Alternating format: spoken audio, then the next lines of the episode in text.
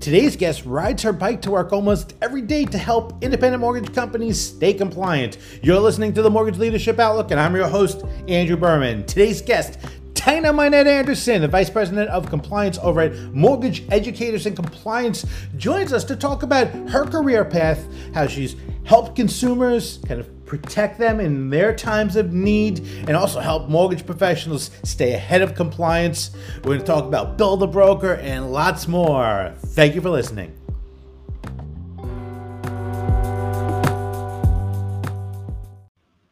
Hello, everyone. Welcome to another Mortgage Leadership Outlook. I am Andrew Berman for National Mortgage Professional Magazine. So excited that you joined us on this beautiful May 12th hopefully it's beautiful where you are. It's gorgeous here in New York. It's just like perfect. It's like, you know, like the San Diego, like Utah kind of weather because you guys have some beautiful weather going on today too, right? We do. It's perfect today. Fantastic. So excited about today. Today we got Tina Minette Anderson, um, who is the vice president of uh, for compliance over at Mortgage Education and Compliance. Um, uh, you know, some, also a published author. Has been someone actually who's uh, written for Mortgage Women magazine for our other publications too. But uh, today, actually, you know, we, we're you know, kind of brought you on since you were just on the cover of Mortgage Women magazine. I figure we'd talk about that. Yeah, there's a couple of other things I want to talk about. I want to see what what our good friends over at the CFPB is up to uh, talk a little bit about uh, you know the the um, uh, Build a Broker program uh, that you know you kind of helped uh, create, um, and uh, you know, but but before we get started here, so do I understand actually that you sometimes ride your bike to work? Every day that I can. Usually, I would be sitting right back there, and then my helmet goes in my cabinet. Yeah. Oh, that's just awesome. Now that's like I'm totally envious of that. Uh, so like, and how long is that drive to go from your house uh, to mortgage uh, education and compliance? Um, it's only five miles, and it takes me 12 minutes to drive at the beginning of my bike riding season. It takes me about 17 minutes to ride my bike, but by the end of the season, I've hit 14 minutes 30 seconds. So just a little bit longer than driving. So it's well worth it. That's a lot of traffic. I'm assuming in the in the morning. Um, there's a decent amount, but I have a good back road that I typically take because I don't like to breathe in the exhaust. That's good. Very cool. Awesome. Awesome. So, all right. So let let's start off actually, you know, um, to the beginning of your career. Um, obviously, you went to law school, so you can specialize in mortgage compliance, right? That is correct. so tell us actually, you know, um, and we were talking a little bit before we went live here. Tell us actually, you know, how you got involved in in, in law and what drew you to, you know, the, the mortgage compliance world. Yeah, and I guess I should say I didn't go to law school to specialize in mortgage compliance, but based on the nature of when I was in law school, which was 2006 to 2009, um, you might notice that that's a key indicator in our housing crisis. So wow. I got out, I joined a security fraud law firm. We were focused on quite a bit of mortgage fraud. It was almost exclusively what we did. So I helped a lot of people who had gotten caught up in straw buyer schemes. And as the work progressed, I realized I did not love it necessarily. So then I tried to get into more of the administrative license um, license defense role. Yeah. And that was how I eventually made my way over to mortgage educators so what did you do actually with the, the straw buyers? So these the, the the the victim straw buyers, like like how did how did you help them? Yeah, we tried to always represent the victims. We like to help people who we felt had been victimized, but occasionally we had to represent the bad guys in the defense, which was a lot harder. But when we were, um, part of the problem was the victims were also partially complicit back then because there were a lot of stated income loans which meant that they could just say how much they were making. So we saw a lot of loan documents that our clients had signed that said, "Oh, I don't work outside the home. I stay home, but I make five thousand a month." And then the other spouse would say, he would tell us, "Yeah, I was making about three thousand a month, but on his paperwork it said fifteen thousand a month," so that they could qualify for these loans and buy houses. And um, sometimes they didn't even realize that what they were signing was wrong, or they would sign documents that had blanks. There no. were a couple of my clients, thank goodness, that read over it and they would shoot things back to the mortgage loan originator and say, I don't make $5,000 a month. You need to put that as zero because I do not work. And so those ones were a lot easier to defend because they weren't as complicit in the fraud, but the ones who just signed their name away. Um, a lot of the time they were doing it, there were billboards up back in the day that said make money off your credit score. And the the way they can make the money off their credit score was by being a straw buyer. So they were taking out these mortgage loans in their name. Hopefully the property was actually being built. In some states it was, and so that we at least had an asset that we could sell and get some restitution. But there were a whole slew of clients that had invested in a state pretty far away from where we are, and nothing was built. When they uh-huh. finally did the investigation to find out what was going on, millions and millions of dollars had been taken out in loans and had been cashed out as though these units had been built. And there was one unit in the middle of a huge field. There was no power, there was no elect, you know, no um, sewage. Nothing was connected to the unit, and it was supposed to be a 200 unit complex with a huge water park on the inside. Oh the people had just taken all of the money, the bad actors, and um, put all their assets in their spouse's name. And it was really hard. We worked with the FBI and the Secret Service on trying to help our clients. But again, it was really challenging because if they did sign things that were fraudulent, then they were also complicit in it.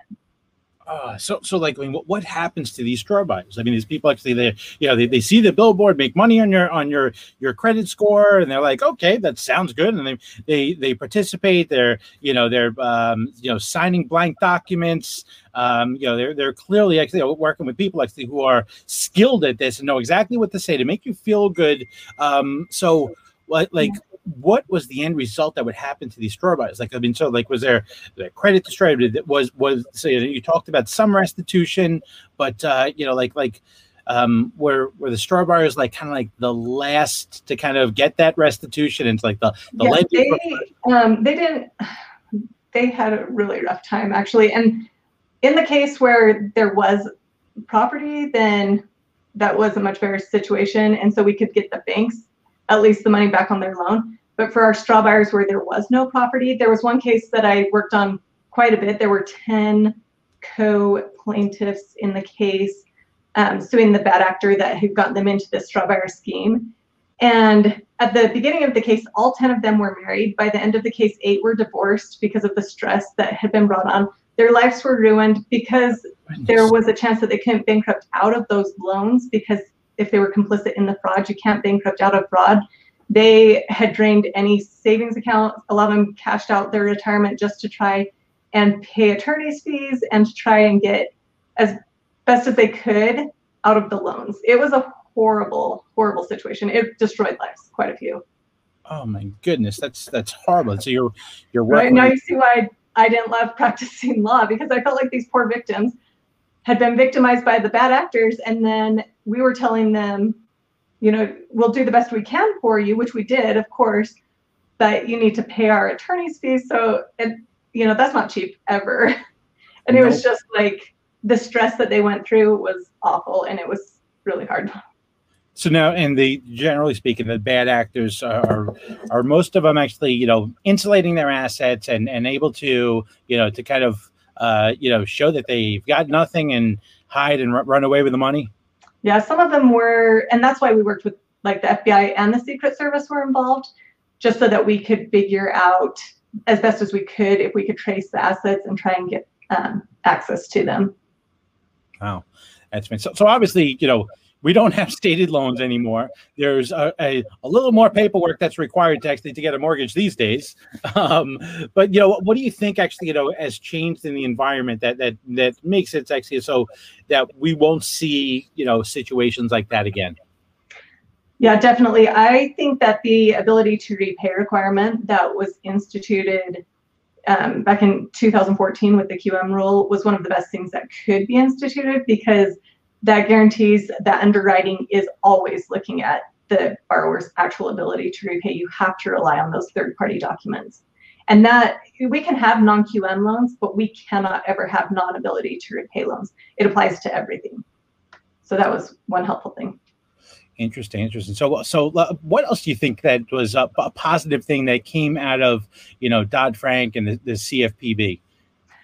Uh, I think a lot of positive things have come out the CFPB, and um, I'm not the only one. I know that a lot of people are really leaning on the CFPB right now to help us get through all of the craziness that's gone on with the COVID forbearances and the potential um, borrowers, or sorry, not just the borrowers, but the renters who are behind on rent. A lot of what happens in keeping people in their homes is going to rely on the CFPB. Wow, interesting. So the CFPB is going to like, like how are they going to assist uh, like renters? Like what what are they going to do to to help actually these renters that haven't been able to pay, make their payments? Yeah, so they do have a lot of programs, and they actually have their um, an entire website that they've created to give renters ideas of what they can do to either renegotiate with their landlords, to figure out how to pay back rent, to try and you know work out situations so that they can stay in their home. So I think it's consumerfinance.gov slash housing. but um, don't quote me on that. Just Google it. Probably would be best.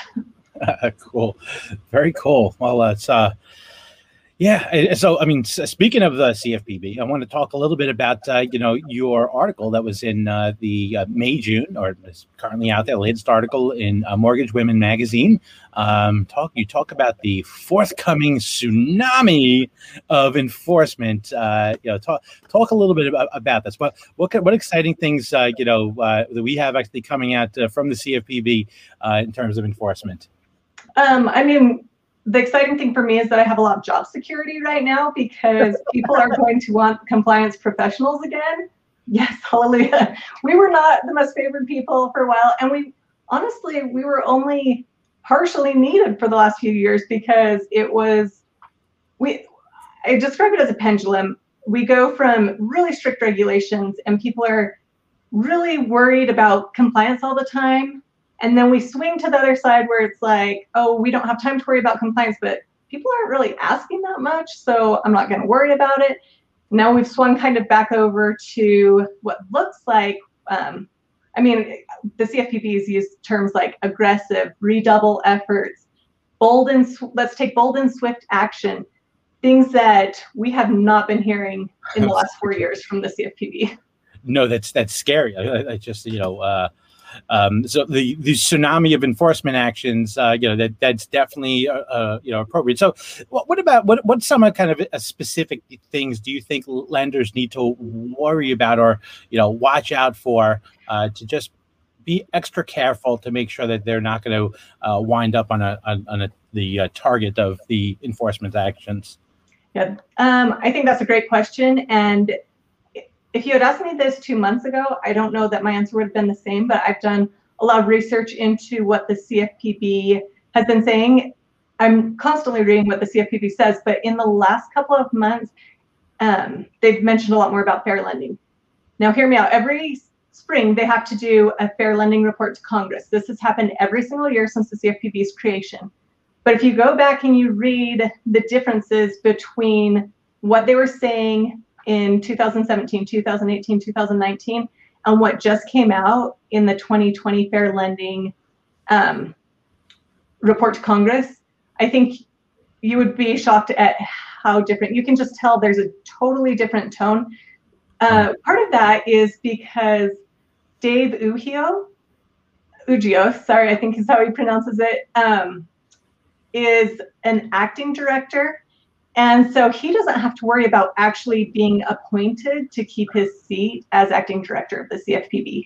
He's just put in as, you know, the interim placement placeholder so that he can keep functioning the CFPB until uh, Rohit Chopra is able to be confirmed. But his language, he's the one who's been using those terms aggressive action, uh, let's redouble efforts, let's take bold and swift action when we see things that are problematic. He's specifically mentioned quite a bit about racial injustice.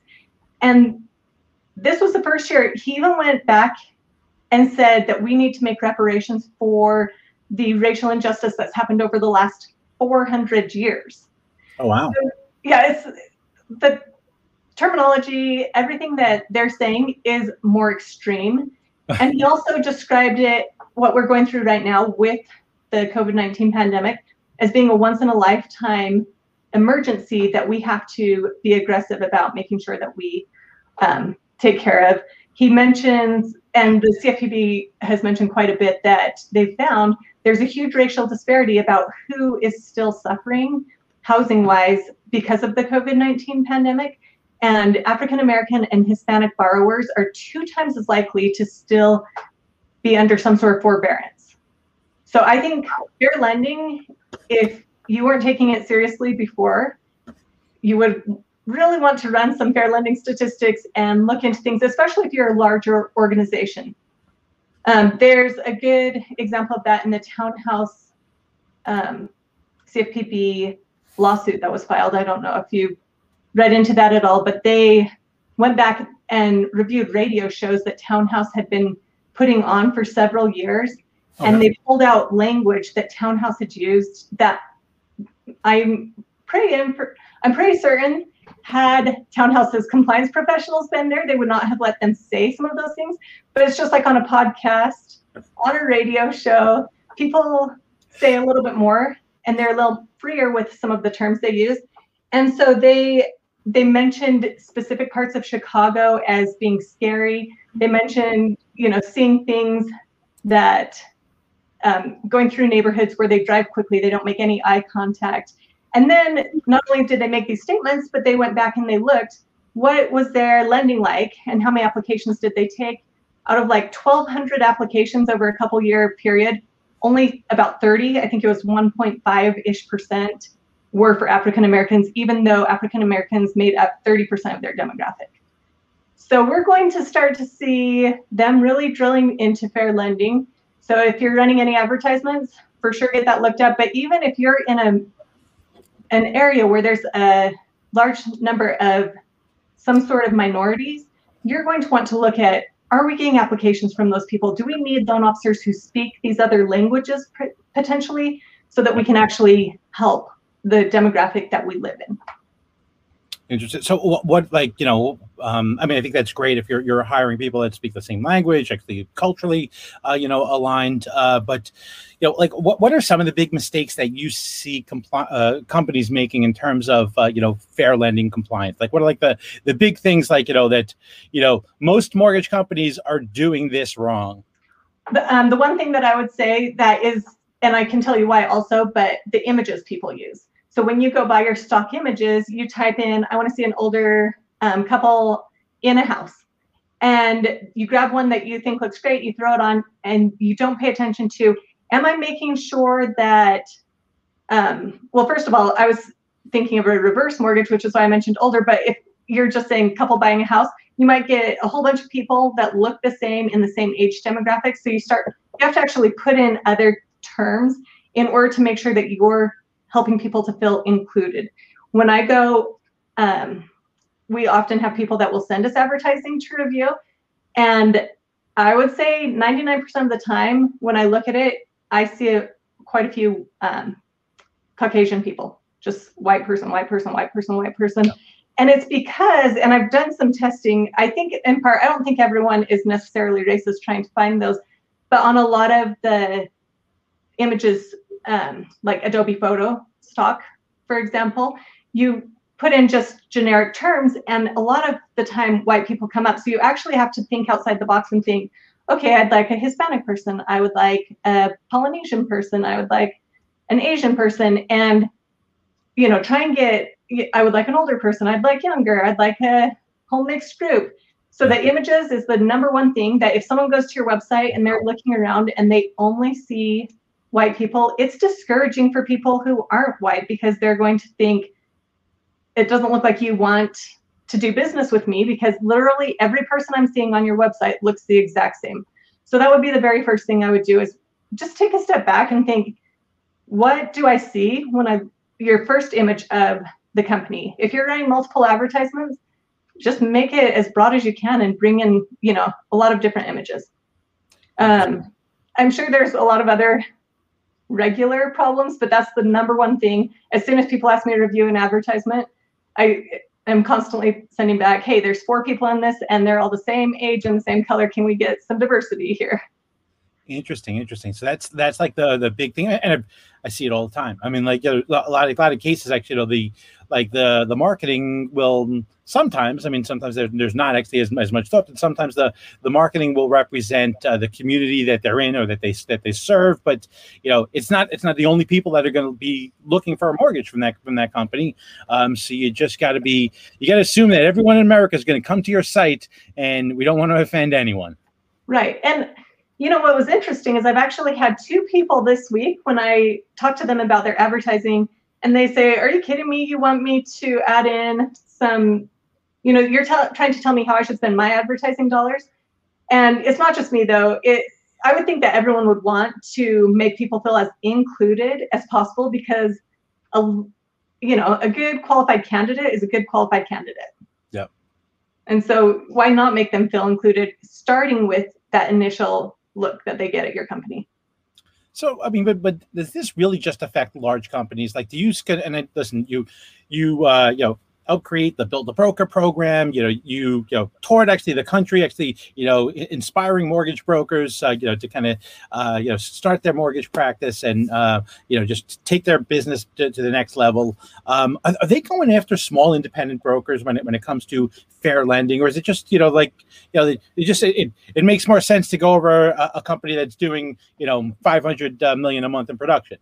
What a great question, Andrew. And so many people don't understand that. It's kind of a sliding scale, too. So, for sure, if you have 100 LOs working under you and you have six branches, then a lot more is expected of you in advertising wise and having things in different communities, making sure that you're serving people all over versus a small brokerage that maybe has one LO or five LOs and they only have one branch location and they can only possibly help so many people within their little area and they're only running you know four advertising pieces a year. Yeah for sure it's not going to be the same scrutiny nor um, have we really seen the cfpb go after those smaller entities but states will still audit them for sure. And we see a lot of um, states who will ask for information but um, i haven't seen as many fair lending issues that hit the smaller brokers just because they don't run the massive amounts of advertising that the large companies do. That said, just because you're small, it doesn't mean that you're protected because, like I said, if you have a radio show like that company I mentioned just a few minutes ago, you're going to be drawing extra spotlight to yourself, especially if you say something like one of the things that um, that they said on their radio show was, "Let me give a tip to sellers. If you are thinking of selling, you should probably take your Confederate flag down." It's just super strange. Like, why would anyone say that? And when they do say it, people who are hearing it are thinking, who are they advertising to? You know, just you don't want to um, specifically discriminate. And so you need to be super careful in what you say. If you're doing more, then more is going to be expected of you. So, I mean, and, and listen, I mean, I, what, what can companies do to like kind of go the extra mile? Is there like a mindset, like you know, where you because I mean, it's listen, I mean, the way this business used to be, it, it you know, I mean, years ago when you kind of when you, you got into this business it was like let's make as much money as we possibly can and just not get in trouble. Like let's just be as profitable as, as we can. You know we don't want to like you know uh, intentionally hurt borrowers or anything like that but like that was like the the kind of the mentality from many many moons ago. It's now it's like you know okay we need to be obsessed with the customer experience. Um, we need to be like you know like what do we need to do to make it that not only actually we are compliant but we go a step beyond. So, like you know, mm-hmm. um, you know, uh, when did you start to see that change? And you know, like like is is it? Do you still have some of the holdouts from the the old actually you know way of thinking? For sure, we do. Um, but right with the creation of the CFPB, though, they came out and said every company, no matter how big you are, should have a compliance management system in place. Yeah. Now, uh, compliance management system is made up of your compliance program, which includes your policy and procedure manuals, trainings. You should have regular trainings with any employees that work for you. Um, do your own monitoring and corrective actions, and respond to consumer complaints. And you should be doing self audits. So if every company had actually started their compliance management system like they were asked to, then I think a lot of this would be resolved. But even that said, um, I help with training for several companies, and I realized I I had done training for a couple of years for one company, and then I went and I was auditing some of the individuals to see how well they remembered. And yeah. you can only do so much. I realized that there were a lot of things that I had trained on that the individuals that I was then asking questions about could not remember at all. So it has to stay top of mind. That's why the frequent trainings are requested. That's why we do our continuing education every single year.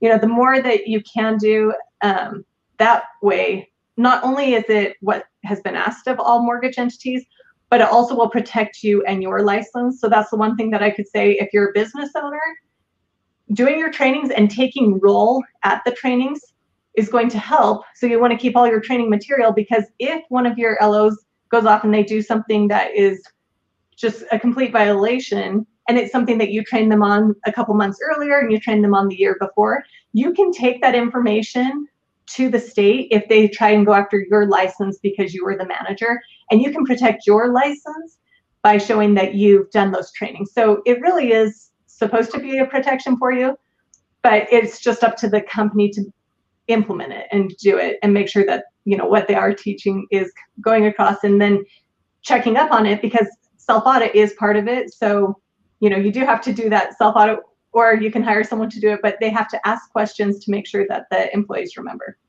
So what goes into a self audit there's um, quite a bit that could go into it but a lot of it again sliding scale depending on how large you are you're always going to want to check to see if um, people have completed their education for the year, whether it's those internal trainings. If you outsource those trainings to another company, double check to make sure people have done that. You're going to want to review the complaint logs, make sure senior management should always have oversight on that and it should be reported to them on a quarterly basis. Um, you're also going to want to look through your QC logs. If you are brokering everything and you're not doing your own QC, you can ask lenders that you frequently send things to to run statistics on your loans and report back to you so they can help you with some of this. They yeah. can also tell you with that fair lending potentially becoming a much stronger emphasis than it has been in the last few years, how you're doing compared to other brokerages in your area of the same size, which I think is always super helpful to see. That's uh, that's great. I mean, just like it's a scorecard, it's a compliance scorecard about uh, how how good are we doing or how bad are we screwing up here. So it's uh, so that and um, but do you do you see actually that uh, like you know for for the future um, on the state regulatory side? Um, do you see state regulators, you know, going after the small independent uh, companies? I mean, uh, is it, you know, um, you know, because independent mortgage companies are growing. Um, mm-hmm. we just, you know, right before actually we got we went live here, we talked about actually you know the NMLS count for state regulated state regulated um, MLOs has gone up. I think it was like twenty percent. We said, and federal uh, federal licensed uh, MLOs have have gone down. So it's the, the rise of actually the independent, uh, you know, mortgage companies, the the the mortgage brokers, the small to mid sized mortgage bankers. Um, but like you know, like are the states going after these these small entities?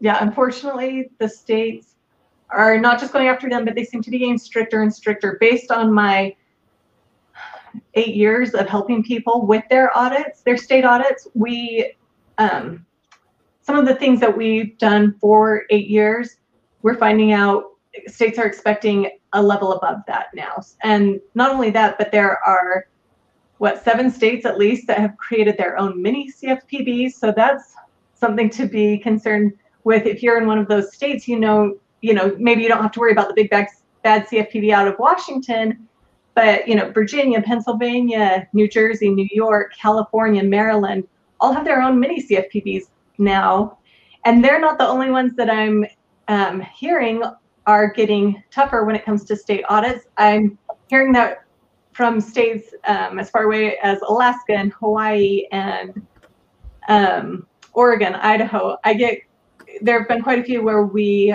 have worked with people and we're seeing that stricter compliance guidelines are coming into place. The states are being stricter. They're not letting people have as much leeway.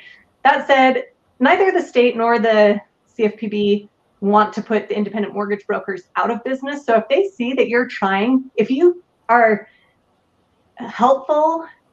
And I say that with a little trepidation because I don't want you to be too helpful. You don't ever want to give too much away. So if you aren't sure what you should say, then I highly recommend consulting an attorney to review what you what you're going to reply with.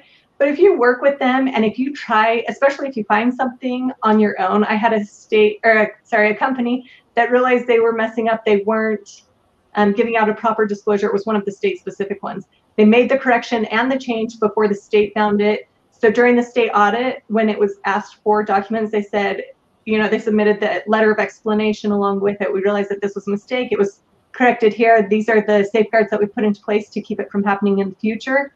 And guess what? They weren't even written up for it because they had already corrected. And we have situations like that that happen all the time where something that might have been not only a write up but a fine the state says, great, well, we'll check on it again next year to make sure that you aren't making that error. But we're so glad that you've made that correction. It's not to say that you always get off without any problems if you find an error. If it's a significant enough error, you might still be looking at a fine. Interesting. So, so they, they, they really just want to see the, the spirit of your actions. You know, was it was it done intentionally? Um, and if you did make a mistake, did you make the corrective uh, measures to make sure that that never happens again? Right. And I wish that the states. Sometimes I feel like they forget people are people, and there's some gray in compliance because sometimes they seem to see things much more black and white than the world actually is. But again, that's why letters of explanation with your state audits can be helpful. But again, I do suggest having an attorney in your state review that just to make sure that you're not um, overly divulging anything. Interesting, interesting. It's uh yeah, that's that's. Listen, I I, I believe fully you, you need actually a good compliance team, uh, you know, to, that, that you can that you can count on. Um, and you know, I have a friend of mine who's actually a, a, a small broker, um, and he says he does his own compliance and it's just a, a recipe for disaster. Uh, besides the fact that actually, anytime an an, a, uh, an audit comes up, uh, he's shut down. He's shut down. Right. Business. So, um, yeah. Yeah. this is not uh, not an approach. as So, what when is the time actually you hire actually compliance uh, compliance company? It's the day one, when, right after you uh, incorporate. so. Yeah, so, I mean, we like to think so, but we also do try and help out those who don't have all the money for it by we have some smaller programs where you it is kind of a self-help you have to do a lot more of the work if you're it is it is tricky though because like you said when you start getting those audits if you have six loans in the pipeline and all of a sudden an audit comes through and they want everything in less than 10 days your clients are going to suffer and you might lose a lot more on those six loans than you did just hiring someone to help you out from the beginning I, agree. And and uh, so I want to ask you about the build a broker, but before we do that, um, so you now, now you guys actually offer online and in person training. Yeah, we offer um, online pre-recorded training that people can take anytime and in little increments, and then we also offer online live training oh. and in-person training. Fantastic. When's when's uh, is in-person training uh, res- resume for you guys? It has. Yeah, we um, taught in Memphis at the last show. Yep, actually, we have. Uh, oh, then here we go. There, there it is. The uh, link originator connect events. We've, uh, yeah, we've just we've just actually had our, our we're back on the road. It's uh, conference season again, which is just great to be out there. I'm going to drop a link in the comments, so if anyone wants to, uh, you know, uh, learn a little bit more about uh, the, the, Originator Connect events, the uh, events that are part of uh, AmBiz and National Mortgage Professional Magazine. Um, but I, I want to ask you this: like, you know, let's talk about the, you know, the the build a broker uh, sessions. You, you, you, this is something that you created. Talk to us a little bit about, you know, what was the idea uh, behind the build a broker uh, program? For sure, build a broker is so near and dear to me because I did start. Um, help create that whole course taught it for several years i did get to go all over the country meet so many amazing people that were either looking to open their own brokerages or had just opened their own brokerage and what we tried to do was outline the pain points that people have felt when they are opening their own brokerage, or a lot of people, we get the same complaint all the time. I call the state and I ask them, What do I need? And they say, Well, we don't know, just look into the regulations or find out what your lender asks you. But they do know because they're going to ask you for a whole list of things when they go to audit you. But a lot of states aren't helpful when you're setting up from the beginning. So we're trying to give brokers a leg up by finding out the information early on on what you're going to need, figuring out exactly how you can get there, starting off with your bootstrapped mortgage company where it's maybe just you. And then as you grow, being able to find the best professionals to help you with that also. It's been a really awesome experience. I've loved being able to meet all the people that we've been able to through the Originator Connect conferences. So can, can you share a little bit, uh, you know, about, uh, you know, like if there's an MLO that's watching this right now and they're thinking about becoming a mortgage broker, what are what are the steps that they need to take to get started? Obviously, go to a conference and, and you know like learn more about this in, in person you know connect with uh, with with mec uh, you know and China but but you know give us actually you know, that like the the quick bullet list of of you know what needs to be done actually you know to, to set up your your mortgage brokerage operation for sure. I was going to say, Andrew, that's a two-hour class we teach. Yeah, you, you got to do that in 15 seconds or less. Go. It quick. Make sure that you get, um, just start trying to set things up as best as you can. Make sure that you have bookkeeping software because you're going to be asked for profit and loss. Make sure you have your policies and procedures in place. You can start out with less if you're um, if you need, and then build as needed but then also work closely with account executives as you try to um, get approved through different lenders because a lot of the time they will help you and walk you through things um, quite a bit more than other people have time to help you with. And of course, set up your compliance management system. Make sure you have a way for people to send you complaints. Make sure you have a plan in place for how you're going to train employees if you are planning on getting any. If you're not, then make sure that you know what you need to do as a single person shop. You know, I guess I should have started with number one, set up your entity correctly too. It's worth hiring an attorney. You don't want to do a sole proprietorship. It just doesn't offer you any legal protection. So you probably are going to be looking at an LLC or an S Corp.